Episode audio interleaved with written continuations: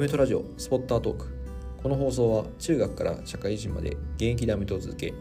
現在は仕事をしながら高校アメフトのコーチをしている。私アメフトリークが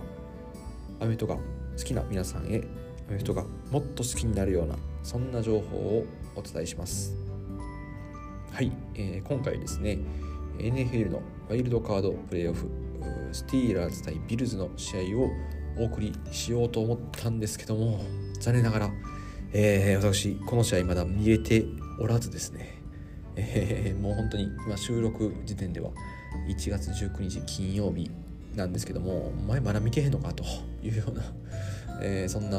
えー、ツッコミもあるかと思うんですけどもまだ見ておりません。はい、あのね結果はうっすらネタバレ食らってしまったんですけども、えー、いつもですねあの試合を見てから、え、その試合のレビューっていうのを今回の放送でもさせてもらってたんですけども、まあ、当然ながら見てない試合をレビューすることはできないということで、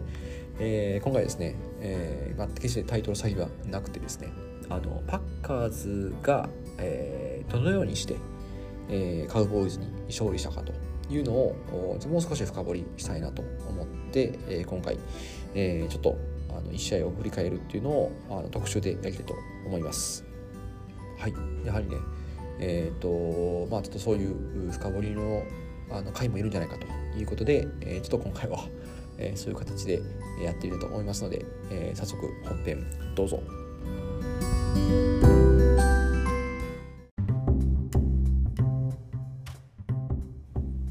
はい、えー、ということでタイトル通りパッカーズがどのようにして、えー、カウボーイズに圧勝したのかということなんですけども、えー、そうですね今回の放送はですね有料メルマガのですねフットボールフィルルームというそういうのがありまして、まあ、アメフトの戦術を中心に配信しているものなんですけども、まあ、ちょっとその中にあった情報っていうのを、えー、見ながらそしてちょっと私なりの解釈も含めて、えー、お伝えできたらと思っておりますので、えー、ちょっとその内容を一部引用して放送しております。はい、えー、ということで、えーまあ、カウボーイズといえばですねあの、まあ、強力なオフェンスライン、ね、そして、えーまあ、ホームで16連勝というのもありましたけども、まあ、そんなプレスコットの活躍で何といってもあの安定感あるディフェンスですよね。えー、まあ、インターセプトリターンタッチダウンの記録を新たに作ったブランドとか、えー、とあとディフェンスラインのマイカ・パーソンズであのこの、選手をどう攻略するかっていうのは一つの鍵かと思います。で今回パッカーズが取り組んだことっていうのはこのマイカ・パーソンズをどのようにして、え、攻略するか、え、自由にさせないかっていう、まあ、これに絞ったオフェンスっていうのを展開していました。でパッカーズのあのオフェンス、まあ、あの試合の概要はまた、あのパッカーズでカウボーイズのレビューの放送がありますのでそちらを見て聞いていただけたと思うんですけども、えー、やはりですねあのこのマイカー・パーソンズをあの、まあ、彼の活躍でいくとそうですね、えーとまあ、なんせ今年の、えーとまあ、まず彼2021年入団で、えー、いきなり13年間13サックえー、その次は、えー、22年は13.5サックそして、えー、今年23年は14サックということで、えー、ランキングでも同率7位ということであのやはり NFL を代表するようなエッジラッシャーとして活躍している、まあ、そんな選手です。で、まあ、彼をどう止めるかどう自由にさせないかっていうことをパッカーズは考えていたんですけども、えっとそうですねまああのシンプルに言うとあのこの、えっと、ランニングゲームでとにかくこのマイカ・パーソンズにストレスをかけ続けたっていうことですね。で、えー、具体的にはあのパッカーズは12パーソナルっていうのをあの使ってまして12っていうのは、えー、ランニングバック1人タイトエンド2人のあのパーソナルで、えー、そのマイカー・パーソンズと逆側にそのあのスロットの選手ですね、えー、タイトエンドが少し下がった状態のスロットの選手を置いてでプレーとしてはオフェンスはそのスロットがいる方向例えば右にスロットがいたら右側に、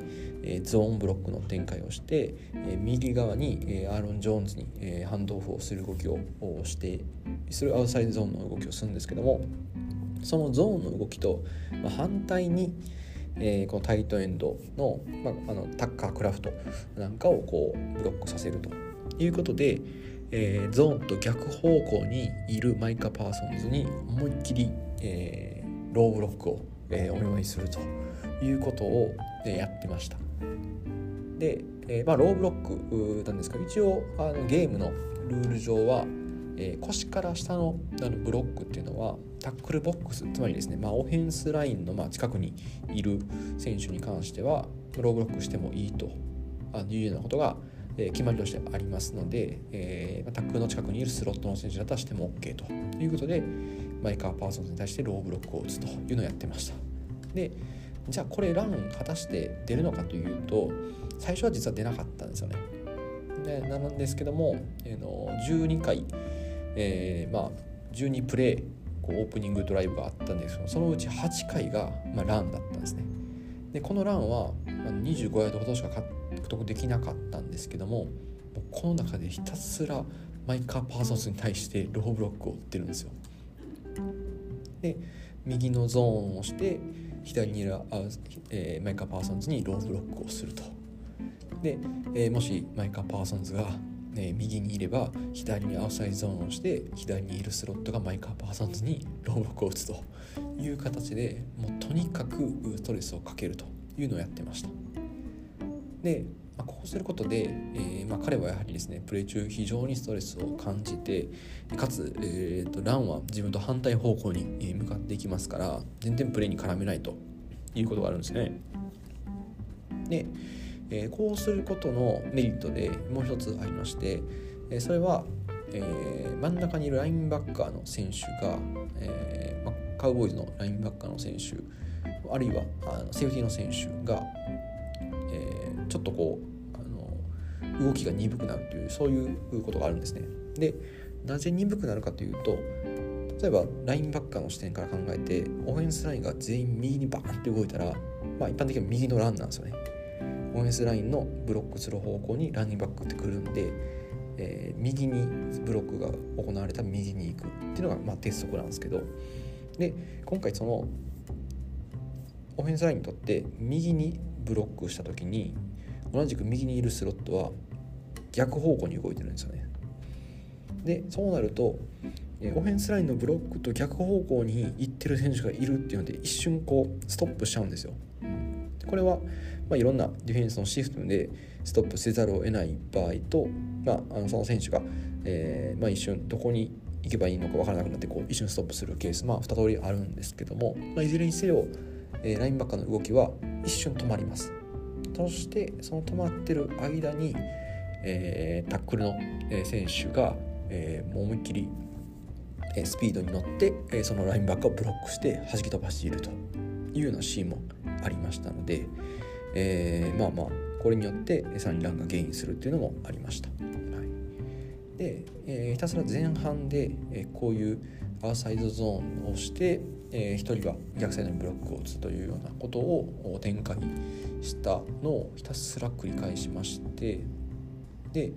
えーとまあ、もっと言うと何でしょうあのマイカ・パーソンズにとっては自分と逆サイドにスロットがいたら、まあ、気をつけないといけないですよね。なぜなら、えーと、逆から猛烈な勢いで、えー、下にローブロックが来るかもしれないっていうのをあのセットした段階である程度予想はできるのでそれちょっと一瞬警戒するんですけども、えー、まあ、自分サイドにスロットがいて逆サイドにいなかったらちょっと安心するんですよね。あよしよし自分のとこには来ないと。ただパッカーズがちょっとやらしいのは一瞬モーションでそのスロットが逆方向にマイカ・パーソンズに離れるようにモーションをしてスナップと同時にまたマイカ・パーソンズのとこに向かっていってローブロックを打つというような、えー、そういうブロックを組み合わせる形でとにかく、えー、ローブロックを続けました。で、まあ、さらには、えーとまあ、そういうあのブロックをあの行ったのと、まあ、あのパッカーズのオフェンスラインも非常に優秀で、ディフェンスラインの選手をこう横へ横へ流していって結果的にアーロン・ジョーンズがカットバックするようなレーンを作ったというのが今回このパッカーズがあランゲームで優位に立ったというところですよね。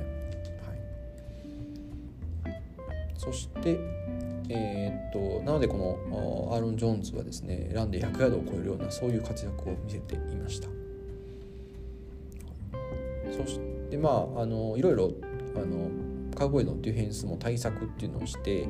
例えばマイカー・パーソンズをラインバッカーの位置に入れてブリッツをするみたいなそういうこともやってたんですけど、まあ、とはいえなかなかブリッツて当たり外れがあるところなので、えーまあ、それがちょっと結果的に、あのー、外れの方向に出ちゃって、えー、ロングゲインにつながるみたいなちょっとそういうのもありました。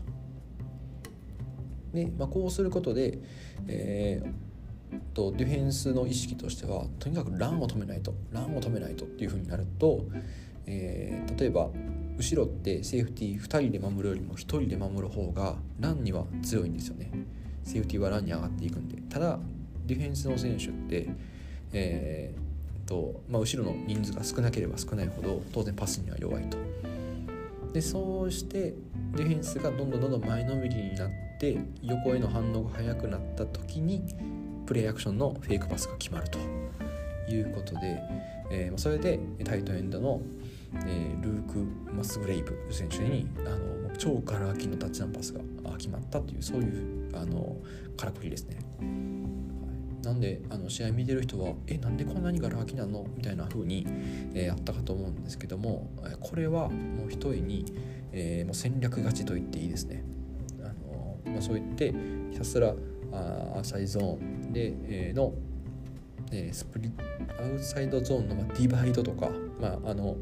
有馬さんはディバイドって表現されてましたし、えー、スプリットゾーンのスプリットゾーンとか、あ、のまあ、いろんな言い方があるんですけどもまあそういう形で、えーと、アウトサイドゾーンをひたすら出し続けてかつアーロン・ジョーンズも非常に力強いランっていうのもあったんですけどもこれでランの意識を植え付けて、えー、フェイクパスフェイクパスという形で、えー、決まったと。で当然マイカー・パーソンズはああのこういうローブロックが来るっていうのがあの頭にずっとこびりついてるのでいつもだったらプレッシャーかけれてたのがちょっと動きが遅くなってしまうと。いうので、えー、パスのプレッシャーもかけれなかった。で楽々ラブはですねあのパスプロテクションを持った状態で、えー、ワイドオープンのレシーバーにパスを決めると。いうことがありました。というのがあ今回特にですねあのパッカーズがカウボーイズを攻略した理由の一つということであのマイカー・パーソンズ対策というのをやっていました。は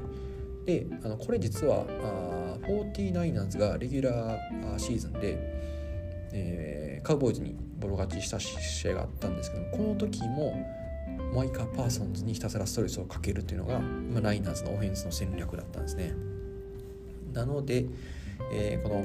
パッカーズのですねあのオフェンスコーチ陣は非常にそこをあの、まあ、おそらくスカウティングしてやっていたんじゃないかな準備していたんじゃないかなというふうにちょっと考えます。はい、ということで次回はですねあのパッカーズは、えー、ディビジョナルプレーオフでスティーラーズ第1シードですねと戦うわけなんですけどもあの、まあ、こういう形でね、えーまあ、今度はあのニック・ボサが相手にはいますから、えー、それとどのように対峙するのかで当然ナイナーズはあの今回のパッカーズの勝ち方というのをあの見てますのでそれに対して、えー、どのような準備をするのかっていうのが楽しみだなと思っております。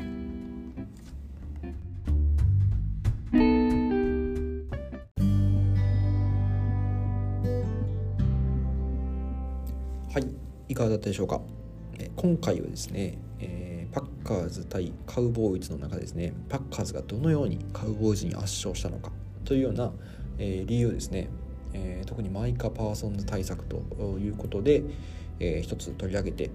フットボールフィルムの、えー、情報を踏まえて、えー、お伝えさせていただきました。はいあのね、こういう戦術解説っていうのがあの私もともとよくやってましたのでであのまああの YouTube にもあの動画を上げてっていうのを一時期やっていたんですけどもまあなかなかこう動画編集っていうのがちょっと時間が割けなくて、えー、こういう形での音声での配信なので本来は当然こういうのって YouTube で、えー、動画で見た方が分かりやすいっていうのはあるんですけども、まあ、ちょっと頑張って頭の中でイメージして聞いてもらえたのならあそれでまあ楽しんでいただけたらよかったなと良いのかなと思っています。で、えー、っとまあなかなかこうそうですねあの頭では分かっていてもこうイメージが湧かないよという方はですね、えー、ぜひともあの個別にご連絡いただけたらあのちょまあ直接であったりウェブで、えー、いろいろご相談に乗れることもあるかと思いますのでそういった方はぜひご相談ください。であの、まあ、マイカ・パーソンズはすげえなって話はあるんですけどもあのもうなんかねあのこうアメ NFL 選手とか、えー、なんでしょうこうの名前とかをこうやっぱこうで頭にこうずっと入ってるとあのなんでしょうこうもう本当にしょうがないなんかこう病気みたいなことはあるんですけどあのなんかその選手のなんかどうでもいいダジャレみたいなのを日常生活の中でこう思いついちゃう時があるんですよね。であのもうこれ本当にもうどうしようもない話なんですけど例えばあの本当にこの間あったのが後輩にあの、まあ、会社の後輩にですねあの、まあ、パワーポイントのスライドをちょっと見てくださいというふうに依頼があってでこれどうですかって言われてああまあそうやなやっぱりあのこういうのって、まあ、あんまり細かく書きすぎると、えー、ちょっとあの要点が分かりづらくなっちゃうのがあるからもうなんかもうここはもう削っちゃっていいんちゃうかなって言って。ああそうですね。ここはちょっとうんどうですかでもここだけ残した方がいいですかって。うんまあでもいっかこれも削っちゃっていいんちゃうかみたいなそういう話をした時にああそうですねってなったんですけども。なんかうんまあいっかって言った後にうんやっぱまあいっかパーソンズやなみたいなあの話をこうふとこう出そうになるんですけどまあいっかパーソンズってそんなダジャレその後輩は NFL も知らないしあの当然そのマイカー・パーソンズも知らないので全く伝わらないんですけどもあのこう思いついたことにパッとこう言うそうになってそれを止めるみたいななんかそういうのが、えー、ちょっとあったり、えー、しますね。はい。なんであのとかなまあなんかそういうのがちょっとあってえー、まあこれってあれですねもしかしたらなんか Twitter とかの配信配信 Twitter とかの投稿の方がなんか界隈の人なんかそういうの好きかもしれないですね。うん。だからこういうのちょっとなんか投稿とかしてみても面白いかもしれないですね。はい、なんかね NFL 戦 NFL がもしあの市民権を得たら、えー、そういうあののもまた多分ね言えたかと思うんですけども。はいというどうしようもない話なんですけども、はい、ちょっと今日はマイカ・パーソンズの対策の話をしていたのでちょっとそういう時にあのちょっとふとこう思いつく瞬間があるけどどこにも言えないというのをちょっとここで、えー、吐き出させてもらいました。はい、えー、ということですね、えー、今回の放送は以上となります。もしまたね、あのこういう形で、あの深掘りができたらなと思ってますので、えまた配信を楽しみください。で、えー、結構あの配信聞いてくださってる方も徐々に増えてきて非常に嬉しいんですけどもあのもしまだですねあの他のお友達の方に、えー、この放送面白いよみたいな感じで広めてもらえたら嬉しいなと